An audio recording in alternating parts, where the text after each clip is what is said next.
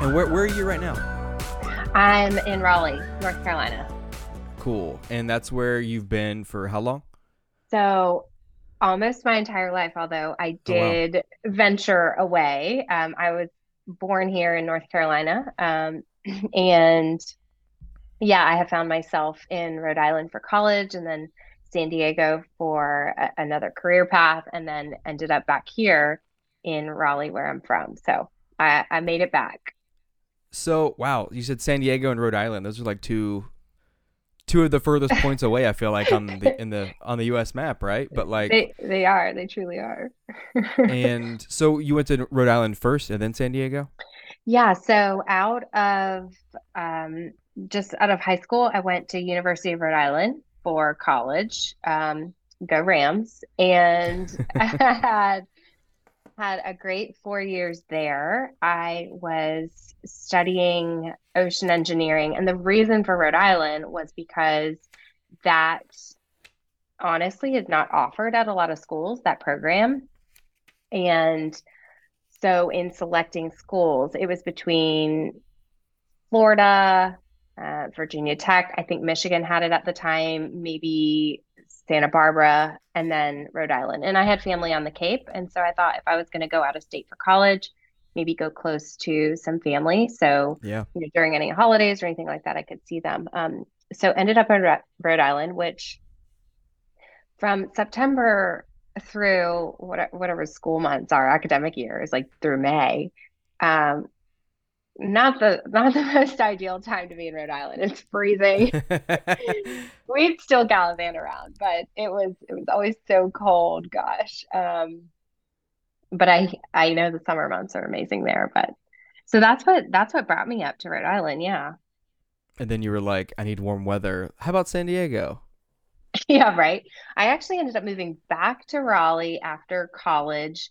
Um, got my first big girl job, and it was um, surprisingly in the career path that I was um, that I had studied, which was ocean engineering. And they it, those jobs tend to be in very specific locations, usually Mhm. pretty coastal, um, Yeah. kind of naturally, but but not always. So uh, there was a company down here in Durham and in RTP Research Triangle Park, and I had a great opportunity. I um, I got the job and I interned with them actually, I think between my junior and senior year, and then got a full-time position when I had moved back. And that was awesome. I was um I was learning how to pilot underwater robotics Oh, wow. via yeah, via satellite communications and play a pretty big role in some important oceanographic research and it was it was really fun. It was it was such a cool job. At times though, you know, you're you're babysitting these robots that are out in the middle of the ocean. You're at you're at home telling them what to do. Um, so there were some long hours and long nights and things like that. Um, but but that kind of launched my career path, and I did that here, and um, that ended up that um, what do you want to call it? I guess sector of that company fizzled out. They sold that robotics division to another company, and so then I was kind of on the hunt for something different. Mhm. And there was there was a company based out of Scotland who had a satellite office in San Diego, and they were looking to grow it, and they were doing a lot of um, development for for the Navy. And so I applied, and I said I got the position, and I said let's. I was with my boyfriend, now husband at the time, but like let's go to San Diego, let's do this. Yeah. Um, so that that's what brought us out to San Diego, which was incredible. Like what an So- awesome experience. Yeah, I, I want to back up to underwater robotics that we just glossed over really quick. Yeah. Uh, first off, first off, sounds super expensive. Uh, Yeah. I can't imagine how expensive that stuff is. But like, you were controlling them from home. They have cameras on them, right? They have to, right? Um, not not in the traditional sense, no. So a lot of them just had many sensors um, and no cameras. So really, you're taking positioning data. So um, this one specifically, like we did a great project. Do you remember when the uh, Deepwater Horizon uh, oil spill happened down in the Gulf? Yep. It was this. It was a big. It was a really big deal. Um, and we sent some of our vehicles down there. And so, for instance, you you do have to have someone physically launch them. So we had a crew Yeah. down there. They they launch it, but then from there, it's all via satellite communication. So I would tell the the vehicle where to go based on different depths and coordinates and these sorts of things. Um, and so that's really how the kind of maneuvering happened, if you will. So there wasn't any cameras. I couldn't see it, but I could map. We could map it, right? So like it Yeah. come up, it come up for air. it's a good way to put it. It'd come up from air, and you, and you would say, okay, well, this is where I am, um, and then it would stay on the surface until you told it to do its next thing. And sometimes that could be overnight. Sometimes that could be a day or two before it came back up. So it just kind of depended on on where you were and the project and the safety, and you had to know boat routes and boat traffic and make sure you weren't in the way of any, you know, Yeah. rigs or things like that. So How That's- big are these? Or how big is like the biggest one or how big is the smallest one? great question. They they really really vary. Um, Yeah, I figured. in in San Diego, I was dealing with ones that were the size of a, I don't know, a three foot cube, maybe Yeah. four foot cube. Um, in when when I was working here in in Raleigh, that was probably, I would say, 10 feet long, eight to 10 feet long. So they kind of look like little torpedoes. They're not, but they kind of look like it. Um, so if somebody, sometimes people would see them. We had we had some go missing. Um, Yeah, wow. yeah, I mean, you're, you're in the ocean. And I remember my first one that went missing, and I thought I was going to lose my job. I was like, I'm going to get fired. I lost this thing. Um, sometimes they just stop communicating. And one time I know one was found like on the shore of, I don't know, maybe Spain or I don't know, somewhere, but they they go all over. We've had some found with shark bites and Cool. Yeah, I know, I know. I mean, cool, like for me, but I guess if it's you guys, you're like, no, because they're so expensive. Very expensive equipment. Mm. Yeah. Wow. Well, the first and, and so I guess what are the exact names of them? Not not a rover, but I guess what's it called? Is it? Uh, so this one specifically was the Sea Glider, University of Washington. They developed it and then it was commercialized. And I'm not actually sure who the current owners of Sea Glider is, but they are all Mhm. over. I mean, I know there's a big hub in Australia that utilizes them for oceanographic research. Um, there's some others, uh, the Mark 18 program out of uh, the Navy. There's one that was um, an R&D vehicle, and it kind of just had an acronym for a name. It was nothing specific. Um, so they have they have all different kinds of names, but that one specifically was called the Sea Glider, and I was a certified Sea Glider pilot. Is that what they're? So is it like the common name for all of them? Like if you're like, hey, I lost the sea glider, or or is it like I lost the like what's In I guess the- what's like I would say in the world of robotics, I think people would know what that is. You could Mhm. have um, an unmanned vehicle, you could call it. It's Okay. just kind of like Yep. a, a general term. Um, an underwater unmanned vehicle, a UUV. So they have a, a lot of different names. Some of them were ROVs, remote operated vehicles. So those were the ones that were also kind of fun because you were remote controlling them. They were tethered. So it wasn't through satellite communication. So we had the long tether and we're remote controlling them kind of honestly like a drone that you would have in air space, but underwater.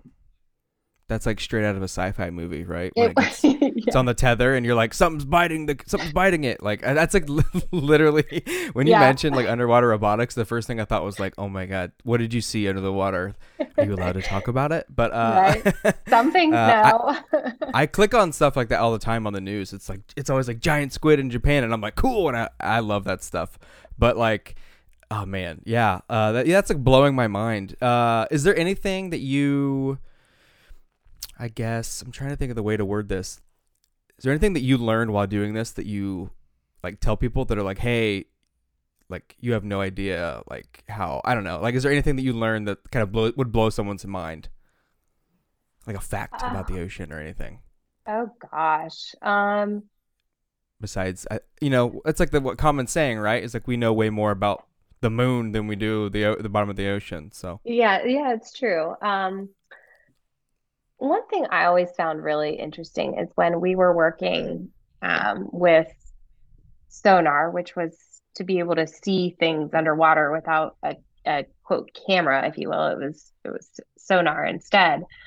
They um, dolphins are animals that have natural sonar built into their heads, really, like right up here. And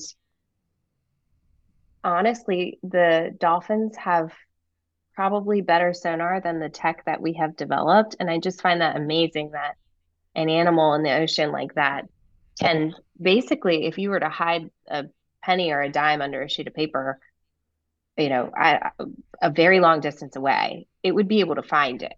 And yeah. that's, I don't know, that's just wild to me. And we do have technology now that can do a pretty good job of that, but I don't, I don't think it will ever come close to like that natural um, ability of, of that mammal, which I just think is so cool. Yeah. Uh, I think I, I watched some documentary, I can't remember, and they basically said uh, dolphins are porpoises, are they not? Or no? Yeah, yeah. Or is a whale a por? Yeah, is it? I think so. Is that the word? I think so. Porpoise? I think so. Um, Yeah. They basically said how like whales and dolphins are smarter than us in a way because they understand each other, their own language, and they understand us. But we don't understand them. We understand j- just Mhm. us. and I was just like, oh wow! Like I thought about it, and I was like, that kind of blows my mind. Yeah, yeah. So the f- yeah, like They oh use- man, They use what's called echolocation. So Mhm. they send out these clicks and then they wait for the response to understand and make sense of their environment. And I just, yeah, I think that's really cool. But also they, I mean, we would see the the dolphins training and they don't, you know, they don't utilize them anymore, which is which is great. But um yeah. it's very fascinating and complex. Yeah, I I uh, no, I saw Blackfish. I'm I'm against it too, so don't worry. yeah, yeah, yeah. I know, I know. Now they, I mean, they get fed uh, really like sushi grade diets, and I mean, they are treated with with care. That's good. That's good. Uh, Yeah. No, so okay, you went to so you moved back to what what, what year did you move back to North Carolina? Um, let's see. And it, you moved right, right back to Raleigh then, or that where you grew up, Raleigh? Okay. Yep, yeah. So that was 2009 when I graduated college, and I moved back.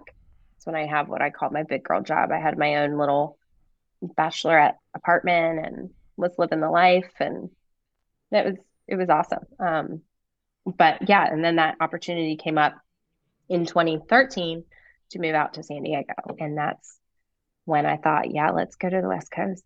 Let's try it out. At the, you know, at the time I didn't have any my family lives here and and my Mhm. now husband's family lives here, but we thought what better time to do it than now. And I I do think it's really valuable for people to kind of move away and Yep. get a gist of what that's like and what that feels like. I remember we would always say, get comfortable being uncomfortable.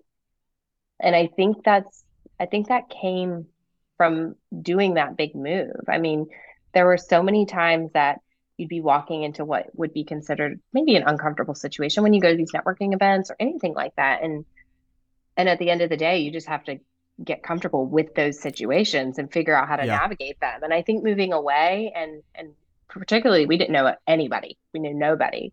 Um, and when you do that, I think it I think it I think it helps growth. Yeah, absolutely. Yeah, it's good for you long term, I think, for sure. Uh, I did something similar. Uh, I I feel like I've mentioned this on every episode, but like I used to, I moved Uh-huh. to California when I was like 20, 20 maybe, uh, and I and I lived in small Oh town gosh, Ohio, so like LA. Uh-huh. Los An- and I went to Los Angeles, which is like the exact opposite. So. Yeah, which is which is way different than San Diego, obviously. That's like a California thing that people don't really know. Is like every city is kind of uh about the other city. know. it's kind of like eh, like they can stay there. Yeah, like north, north, uh, yeah, northern and southern, and yeah, they're just a lot different. But uh, no, like, and I didn't know anyone, and I think about that sometimes now, and I'm like, wow, like that. I guess that took guts, and I didn't even think about it that way. Then I just was like, yeah, I'm gonna go. Like I don't know, literally didn't know a single Right. person within. And you just had to kind of 2100 figure it out. So And you and you I made friends. like, yeah, I'm gonna go. You know, it t- it takes Yeah. a, it takes a while. I- I, would say as an adult, it definitely Mhm. takes longer to make friends, and it actually takes a pretty strong commitment to to meeting up and planning those things and and staying consistent. Because the second you meet someone, if you're another month before you see them again, I mean, you see them then what, 12 times a year, and that's really hard to develop so any sort of like strong, meaningful relationship in that regard. So it has to be pretty consistent, and that takes a lot of time and energy.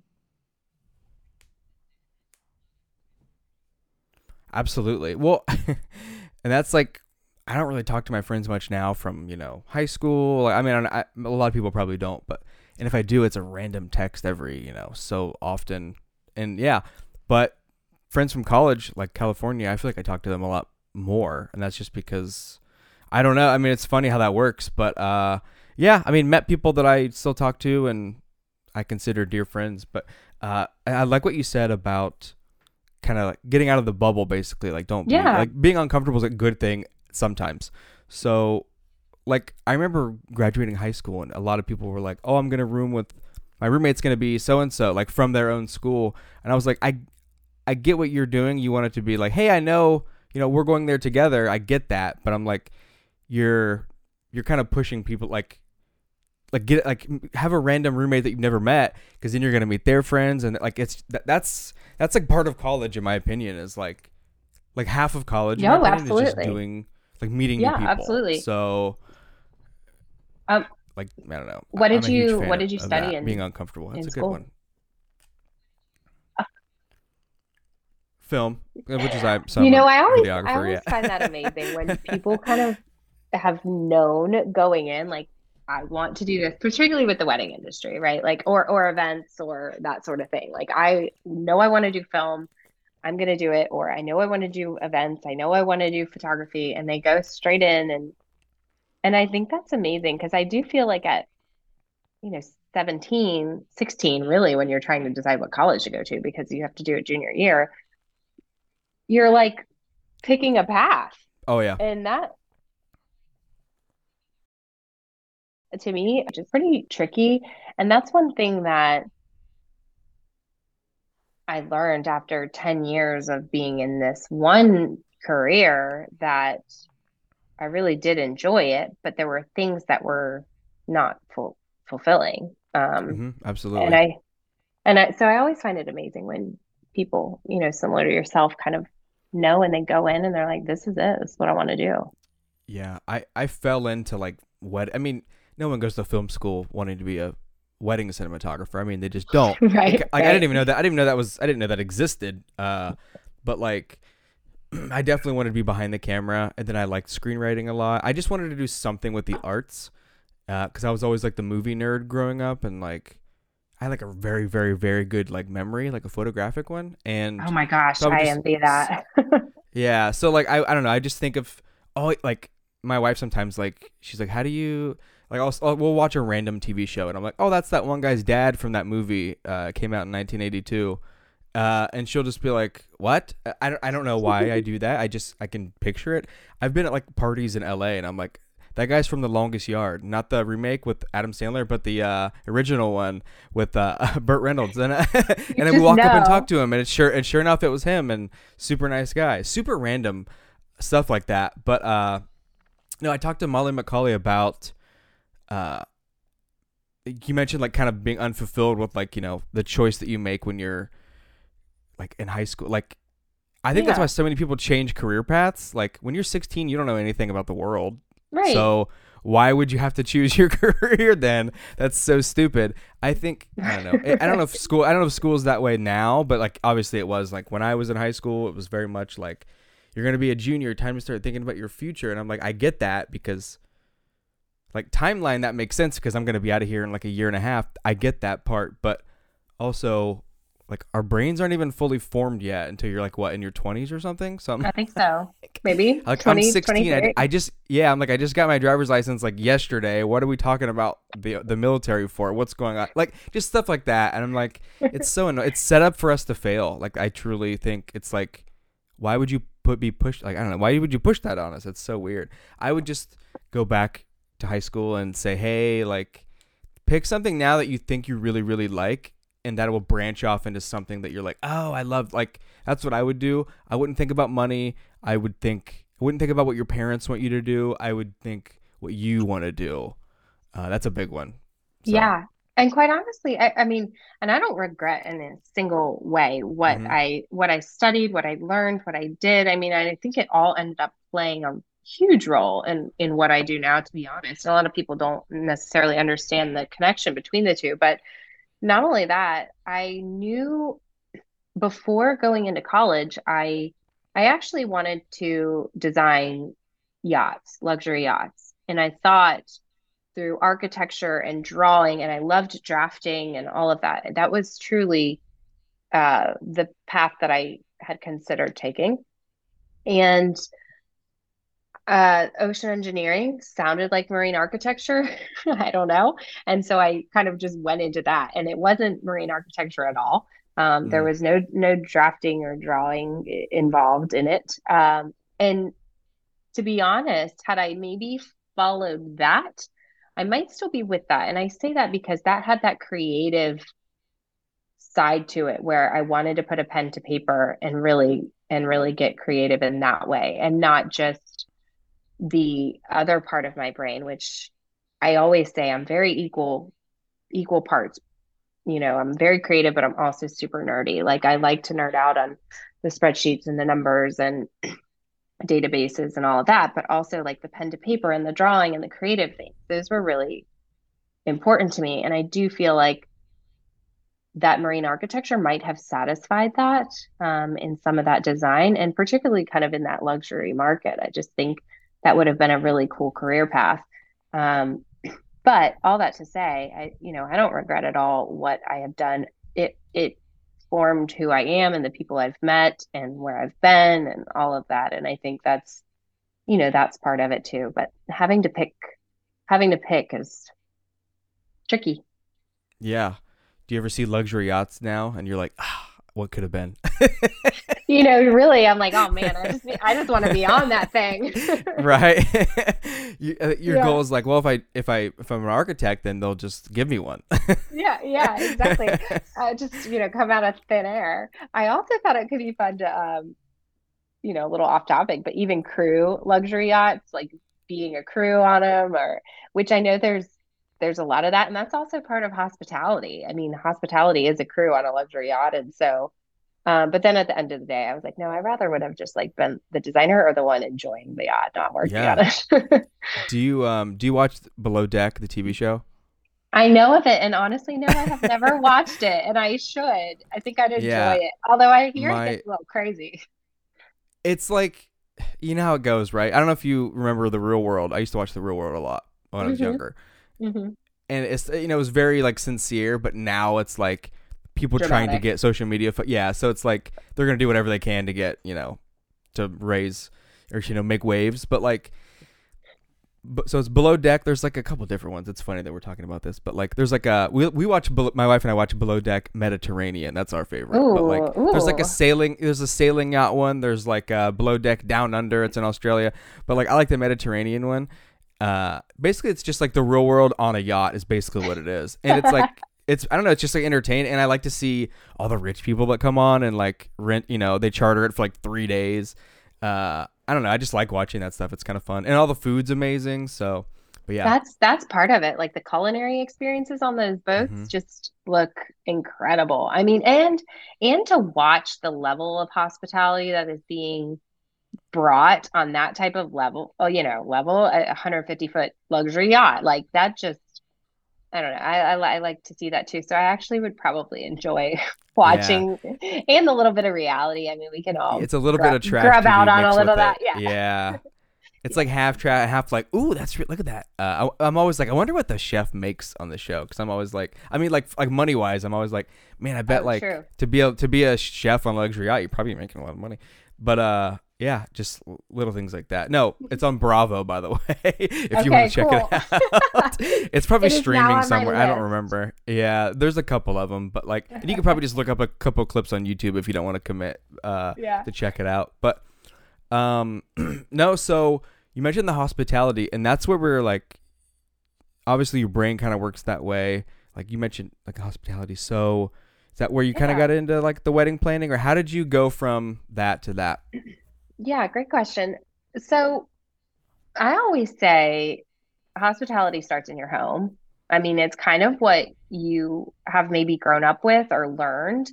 I felt like, you know, there's there's different ways to be hospitable, and I think it truly does start in your home when you're inviting people in, or even just having an overnight guest or anything like that. It it all stems from your house, and I think I always grew up learning that. Um, and you know, my parents would love to have friends over, and um, always got together with family for dinner, and I just think it's a great, you know, space to have learned that. And so for me, it was almost just a like a natural thing to have that hospitality side of things. Um, and that's actually where the House of Lionhouse came from. Um, and then I would say, you know, from there, I always love to bring people together for a common Yeah. purpose. And part of that is that hospitality. But I remember even here in, in Raleigh before moving out to San, San Diego, before launching my business full time, I was always looking for ways to bring friends together or friends and family together. And whether that be for my husband, it was in a band, whether that be like, hey, we're going to go to a show tonight, like, let's all celebrate, to having a barbecue beer and bands in my friend's backyard where we had kegs donated. It was for charity. We had um, oysters roasting. We had a, a friend of ours cook a pig. My husband's band played. I mean, it was just, you know, a fun time. I think maybe 100 people came out and it was just, it was just a great time.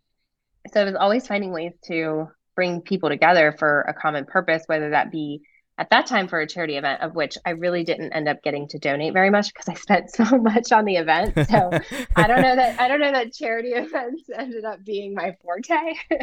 um, but it was always fun to to do that, and that I think that's just a natural. That's just natural. Um, a lot of people have a natural skill and ability and a gift, and I think that's one of those that I I do have, and I wanted to share with people.